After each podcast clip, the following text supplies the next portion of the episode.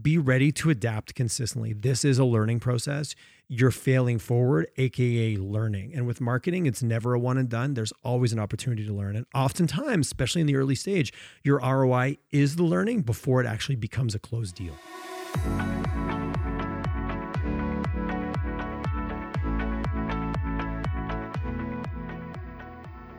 Hello, and welcome to Industrial Marketing Simplified. This is a six part audio series that explains how industrial companies successfully attract new prospects in tactical ways that are easy to understand. This is the sixth and final module, and we're focusing on getting it all to work people, process, and technology. I'm your host, Tyler Chisholm, and I'm joined by my business partner, Chad Croker. We specialize in helping industrial businesses attract new customers. On today's show, we're going to do a bit of a recap of what we've shared so far and what's been important to us. We're going to touch on people, process, and technology and some new concepts we want to throw out at you the idea of minimum viable and agile marketing. So, Chad, let's take it from the top. We covered a lot of stuff on this show, on these modules, I should say, and it's been exciting and some great learning along the way for me as well. So, let's do a recap. Module one industrial marketing, what it is and why is important.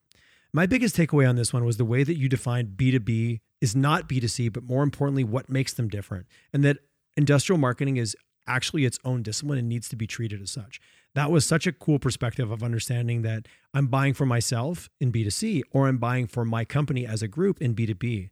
And then the level of technical expertise required to really support an industrial marketing sales process. Amazing. That one is definitely put that one in the bank. Yeah, for me, it was really the foundation, I guess, is uh, the concept that we've talked a lot about through all of these modules is is the idea of crawl, walk, and run. Uh, I think that really everything all results around start. So start small and then work your way up. Module two customers, how they buy today and what you need to know. My takeaway from that is the shift in what's happened, accelerate over the last 20 months, is your customers want to do their own research. By all means, make it as easy for them as humanly possible. Mm-hmm. Yeah. And I, I mean, that's a good point. I think, um, the concept of easy, I think, really is the focus. I mean, really, we're talking about industrial marketing simplified. So we want to make this easy and we want to start with one product. The biggest takeaway for me with customers is really start with one product that is relevant for your ideal customer. So important. And to un- understand who they are and what matters to them, and then give them that. Mm. Now, module three was content, the fuel in the industrial marketing engine. This was the five industrial marketing must have mindsets. I love this one. Know your industry objections. Your website must be breathing. No life support on your website. Crawl, walk, run. Again, recurring theme. Measure, especially with your paid, owned, and earned. Pick a pick pick a channel. Work your way through it, but understand how they work together. Measure what you're doing, and I, we don't mean measure everything. We we mean measure what matters and be ready to adapt consistently. This is a learning process. You're failing forward, AKA learning. And with marketing, it's never a one and done. There's always an opportunity to learn. And oftentimes, especially in the early stage, your ROI is the learning before it actually becomes a closed deal. Mm-hmm. Yeah. And for me, under content, I think the biggest thing is that quality beats quantity every single time. That's kind of my personal belief because I think that a lot of times, you know leaders and and sort of the the leaders that are focused on revenue generation they go oh i saw this one book or i listened to this one podcast or whatever and they're just like we need to do this. We need to build out you know case studies or whatever and they literally have 25 30 40 case studies sometimes on all of their different things and they're just kind of powering through. And so let's take a step back. I'd way rather see three or four case studies that are done really really well than 40 case studies that are just hammered out. Mm, appreciate that. Really understanding the of what's relevant in that case study to your customer. Mm-hmm. And do three highly relevant case studies versus 10 potentially random case studies. Yep. Module four, digital advertising, getting in front of your customers without wasting money. My takeaway from that is don't be afraid of advertising, be afraid of doing it wrong. And I know that's a bit of a cliche, but a lot of industrial marketers I've met over the years advert they shy away from advertising. There is so much opportunity to do it slowly, to do it methodically, and to do it in a way that you can learn as you go. It's a bit of a pay to play for learning, which any of us who've done any degree of learning the easy way or the hard way, ultimately there's a cost. Think of it as an investment. Think of it as an opportunity to learn and understand what your customers respond to.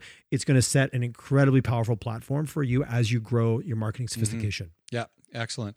Um, the takeaway for me on module four is man, I really got to put a shout out there for LinkedIn because I would say really that is the power of LinkedIn is the number one thing I think for me from a digital advertising perspective. Um, when we really started focusing and leaning in hard on LinkedIn advertising, I can tell you how many times I hear our customers say, you know, does this LinkedIn actually work? Like, do you really believe that people are going to reach out to us? And you know, my answer, Short answer is of, yes.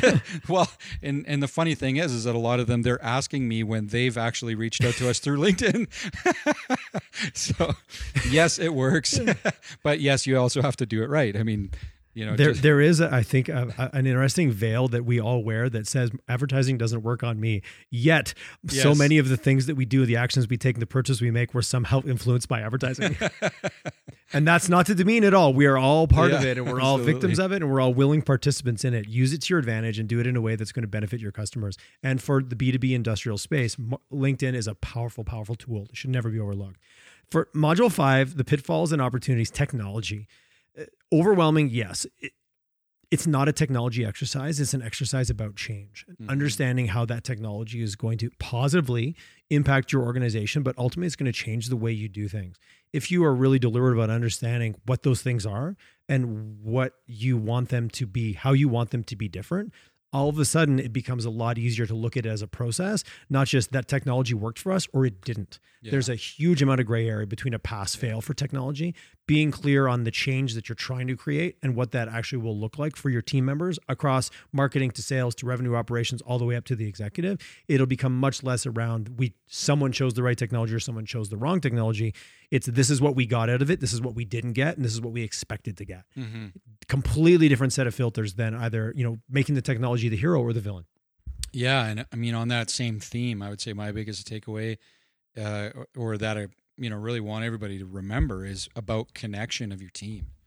If you think about what is the priority, kind of like you're saying, being an exercise about change, you know, I would add to that it's an exercise about connection. This is an opportunity for you to use technology. Sometimes technology can be, uh, you know, so. Um, so much of a formula and so much you know about technology that you lose the ability of what it's actually meant to be there for which is to connect teams if you've got your engineering teams or product development teams or sales teams and they have the data right in front of them it's much easier for you to make change and to make decisions on change when you have the data right in front of you proving it So for us, we want to introduce a couple new concepts here. Bit of a, an overlay to wrap up everything that you've heard. We've gone through you've you've you've been with us through five episodes where we started really at the foundation. We've gradually worked our way into some of the bigger and I would arguably some of the problems that you're literally faced with as an industrial mark as an industrial business today who's focusing on marketing. But we need to be able to categorize it in a way that helps us make sense and make make, make understanding of it. So people, process, and technology. And as a series that's been focused on helping senior leaders of industrial businesses learn how the latest in marketing cake can help you grow, we got to get we need to we need to think about it as a structure which mm-hmm. also allows us to communicate together. So people, Yeah. process, and technologies in reference to marketing for industrial companies. Chad, give us a little bit more of a framework on that. Yeah, so a lot of what we've talked about in the in the modules is is really around activities and tactics that the leading industrial businesses are doing to be successful. In this final module, we also want to touch on how this stuff actually needs to get implemented internally and what companies need to think about in order to be successful. Mm, okay. So it's really about how well uh, three fundamental components of, of a company work together. And that, like you had mentioned, people, process, and technology. I'll dive right into people. So, do you have the right skill sets internally? Uh, do you have enough capacity to run your marketing activities? How well do the people collaborate on your marketing together in your organization? So, talking about the connection again. Um, here's what we also want to touch on um, the importance of a current big topic, which is sales and marketing alignment. And I would say that due to the pro- uh, progress that sales and marketing technologies have played, they've gotten a lot easier to use. And so now, you know, bringing this uh, even back into the customer journey, if you can actually automate some of this creative and um, some of the emails that are going out and all of that type of stuff, you can play the bridge a little bit more between your teams internally. Uh, and so, I mean, an entire episode and and really actually probably an entire entire series could be devoted to sales and marketing alignment. But at a high level, uh, how well these two teams work together is a critical factor in whether your marketing efforts are successful. Well, and back you mentioned on the buying journey, and if you want to put, you know, the the modern in modern buying journey, so much of it is now how the sales journey from a customer's perspective has changed. And the argument for us, or certainly why we have doubled down in this space, is that we see industrial marketers as being the most affected by that because this wasn't mm-hmm. a, world where that customer was typically very accustomed to accustomed the accustomed customer to mm-hmm. buying from the salespeople. All of a sudden, over the last through the pandemic, the last two years, there has been a movement away from that to more of a self-directed buying journey. So when you think about sales and marketing alignment, there's an argument to be said, and I'm going to say it right now, that marketing is playing a bigger role in the industrial sales journey than it ever has before. Mm-hmm. So, understanding that sales and marketing alignment isn't just about technology or isn't just about getting your marketing and your salespeople in the same room. It's understanding that you have to get them in the same room because your customer demands it. Yeah. Remember, all of this is only to serve one outcome the customer journey. Mm-hmm. Yeah. And in our workshops, what a lot of times we start with is marketing is here to serve sales. And let's not forget that. I mean, I think it's a really critical part of it is that we are here to support. And um, yeah, so I mean that that is a it's a big, big component of it. And now the second the second P, people process. So, I mean, this really comes down to have you mapped out how your marketing team and your sales team will operate together? So you you talked a little bit about this in the technology module, which is if you don't have a process to start with, you don't really have anything to automate, right? And so it does come back to the business process. Um, how this team will collaborate and work effectively within the rest of your organization. And do you have processes for not only man- managing, but also measuring and evaluating your marketing efforts? And now the big, the big, the big T, the technology. Mm. Yeah. So, are you using technology to help you move faster at scale in a more automated way and to gain new insights about your business? Are you seeing clear value across these, or or are you struggling? Uh, let's be real. Let's let's talk real about it. This can be a struggle sometimes, but do you have a clear technology roadmap? Based on the fact that you had a plan. And so much of this and so much we're talking about sounds like, again, I'm going to say be bold, business or marketing 101, having a plan. But when it comes to people, process, and technologies, it's no different. So this is not a new concept, nor is it isolated to the sales and marketing. So if you're, as you're listening right now, either open a screen on your computer, jot down on a piece of paper or a notebook, three headers, people, process, and technologies, and just start with a brain dump. Start by filling out what you know and what you believe you have in place based on the criteria that Chad just laid out when it comes to do I have the right people?